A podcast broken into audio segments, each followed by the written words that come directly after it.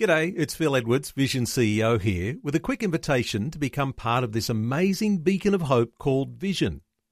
Together we can put our love into action to help people of all kinds build or rebuild their lives on the truth of God.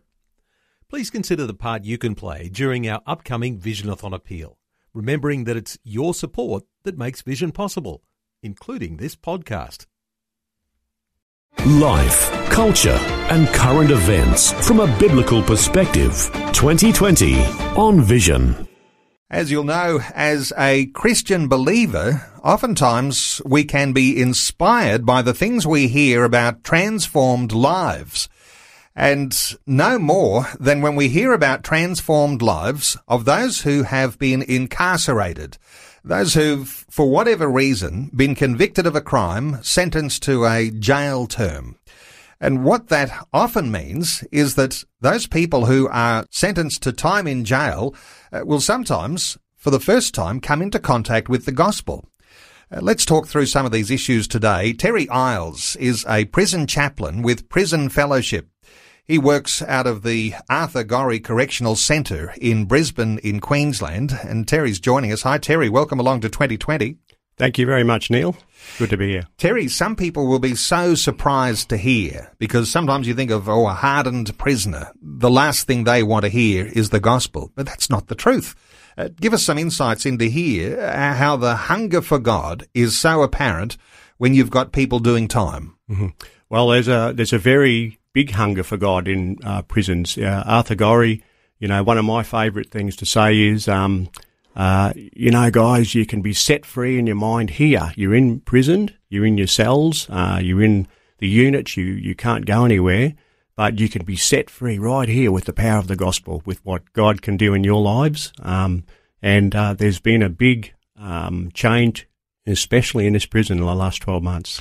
There's an old saying, isn't there? Bars do not a prison make. I think it was a very famous uh, poetry extract about that. But there's a certain sense in which the things that imprison us most are not the things that incarcerate us in the physical, but those things that have incarcerated us in the internal elements of our being. Uh, is this something you find uh, that people can actually find a level of freedom and release and liberty even when they're behind bars? Oh, absolutely. It's not uncommon to come across uh, inmates that have uh, they're in there for all different reasons, and uh, once you sit down with them and you start to explain the gospel, they're hungry to change their lives, uh, set on a different path. Um, once they understand Scripture and uh, what Jesus has done for them, it's not uncommon to see them shed tears and um, and ask for prayer on the spot. And uh, these same inmates, you will you will see uh, in church uh, not long after. Uh, doing Bible studies, uh, change lives. You see it in their face. You see they're alive where once they you know, they were pretty much dead in their sins. Terry, the prison you're working at, it's considered, isn't it, uh, one of the larger prisons. I think it's one of the largest or the largest one in the state of Queensland. Uh, and uh, there's an awful lot of inmates in there. And as I understand it, they're broken up into different units. Uh, how does the prison population look? And, uh, you know, because obviously as the prison chaplain, you want to get around everyone. How do you do that? How does it all look from the idea of units? Okay, well, when you walk in, uh, there's approximately 24 units uh, across the whole site. Uh, there's an A side and a B side, so we chaplains um, pray in our office and we head out with our bags and our Bibles and uh, uh, Vision 180 uh, booklets and the Word for Today, which which are very much in demand in there. so we we have freedom to to enter any unit. We we walk around, we knock on the door. The officer in the we call it the fishbowl. Uh, he opens that door and we just go straight on in. So we're mixing with all the inmates in every unit um, straight away. So it's a it's an absolute blessing to be called by God to uh, do that sort of work. And as I understand it, not unusual at all that there might be 50 prisoners in a unit and all of them will turn out to a Bible study. Oh, they all will. They're, um, I think our uptake on one of the Bible studies, it's a local one called I Wonder. Um, I think where we've got the biggest uptake in Queensland amongst prisons. So uh, it's not uncommon to go in and see 12, 15 uh, fellas praying together uh, straight away. Uh, their, their, their lives are being changed. Um, and then when the church comes along on a Sunday, uh, you will have a majority in that unit turn up for church. So it's it's very encouraging for chaplains, but uh, all glory to God. I imagine that when someone has committed a crime, or allegedly so, and they've been sentenced and convicted and they find themselves in jail, the idea of repentance is something that comes easy to someone who has been incarcerated. Uh, sometimes maybe comes easier than people who are outside of the prison walls. Mm. Uh, what are your thoughts for how prisoners understand what it is to have this liberty that comes from the gospel and to have this aspiration to turn away from those things of the past and set their lives on a new course? Mm. I, it's a good question. I, I think it's a marvelous thing because a majority of inmates uh, have never never been told before. They they don't understand that side of it. Um, so uh, for us chaplains to be able to explain uh, repentance and forgiveness from God, uh, no matter who you are, where you've been, is, is quite an eye opener. Um, I think um, uh, there are many there that. Uh, like I say before, have shed tears. they've never heard that message, the message of the gospel, the forgiveness side of it and the repentance, and they're they're very willing to uh, confess uh, to uh, to a chaplain, and I say to them, "Well, you've got direct access to God. Uh, you can just uh, uh, sit in your cell. You can you can pray with another believer, and you can." You can talk to God and confess all those things, and um, you know what? God just wipes it clean. Um, uh, once you believe by faith. So, yeah. It's not just in Australia, is it? But it's global, where you've got prison chaplains and access to prisoners. I mean, every authority wants to see reform in the life of a prisoner because the idea of recidivism, the idea of going out and committing more crimes and finding your way back into prison, uh, that's something that the authorities are trying to avoid. They, they want to see reform. They want to see transformed lives. Mm. How important is it to recognise the power of prison chaplaincy in the process of reform in the life of a prisoner? Well, it's very important because, uh, you know, our, our duty is pastoral care. Um, we have we have the, the very word of God with us to be able to sit down with them and speak to them. Uh, we see lives transformed. Uh, we there are there are men there going to a, a local rehab called Reto to Hope. Um, uh, we've seen lives transformed there. We've seen and heard lives transformed uh, when the prisoners have left through another source. So it's it's really important because um, Prison Fellowship uh, also run a program. Uh, I can't think of the name, but um, where um, they actually get the inmates together in a prison, and then they have people who have had crimes committed against them.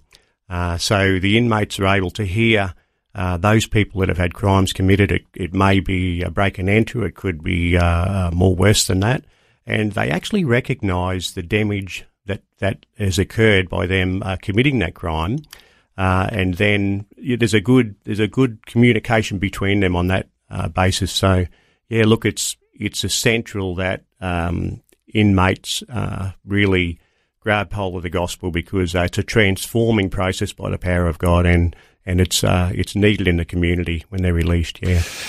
You mentioned that you take into the prisons a daily devotional, and our listeners will be familiar with the idea of the Word for Today and the Vision 180 magazine. You carry a lot of those into the prison, and when you're not there, it's almost as though on a daily basis there's this option to have a daily devotional, a connection to God, a connection to the Bible, and that transformation continues. How important is it to have that sort of resource? Uh, it's, it's critical because um, uh, we're in there every day, but the guys are in their in their cells for long periods during the night. So to to have that devotional, uh, to read the devotional with scripture, uh, the guys have um, uh, their Bible, and to look up the scripture. You know, uh, everything's according to the power of God to transform. Uh, so it it gives them hope. It gives them a new plan. It gives them a future. so we we come in, and the guys will ask us questions about those devotions. Uh, they will um, certainly uh, say how it really uplifted them and encouraged them, and it sets them on a new path. It really does. It's part of the whole process. Terry, I know that there'll be some listening to our conversation today saying, I've always thought I should do something with the local prison that I have in my community, uh, but I've never really taken that step to get involved. How hard is it for someone who actually has a real passion for reaching out to prisoners? And you know, some people, like yourself, got a wonderful way of communicating with people who've been through a different experience to the ordinary Aussie. How hard is it to become a prison chaplain, to be involved? Okay, it's it's not that hard at all. Uh, I think uh, first you have to be a Christian, obviously, uh, and then from then on, you you know if you've done Bible studies, uh, you've done courses, uh, you contact Prison Fellowship, uh, make contact with them. you can have an interview, but I think um, I think the most important thing is you have to have a heart uh, for for men that uh, are in prison. You know, it's it's often looked at the uh, the lowest uh, sort of place in society. Uh, it's a mission field, and you have to really have a heart uh, like for God to be able to reach out to these men and women too. So yeah, it's um, it's it's available. Um, Prison Fellowship have that. Uh, many programs there, not just chaplains. So um, I would uh, encourage you to have a look at the website. Well, Prison Fellowship is a global prison chaplaincy movement. They have done wonderful works uh, right around the world, well established, great reputation to become involved in prison chaplaincy. Let me point you to the website, prisonfellowship.org.au. Prison Fellowship prison.org.au. Terry Isles is a prison chaplain with Prison Fellowship. He's based in Queensland, but there are prison chaplains around the nation, and uh, I'll encourage people to be in touch with you through prisonfellowship.org.au. Terry Isles, thanks for joining us today on 2020. Thank you for having me, Neil. Thanks for taking time to listen to this audio on demand from Vision Christian Media. To find out more about us, go to vision.org.au.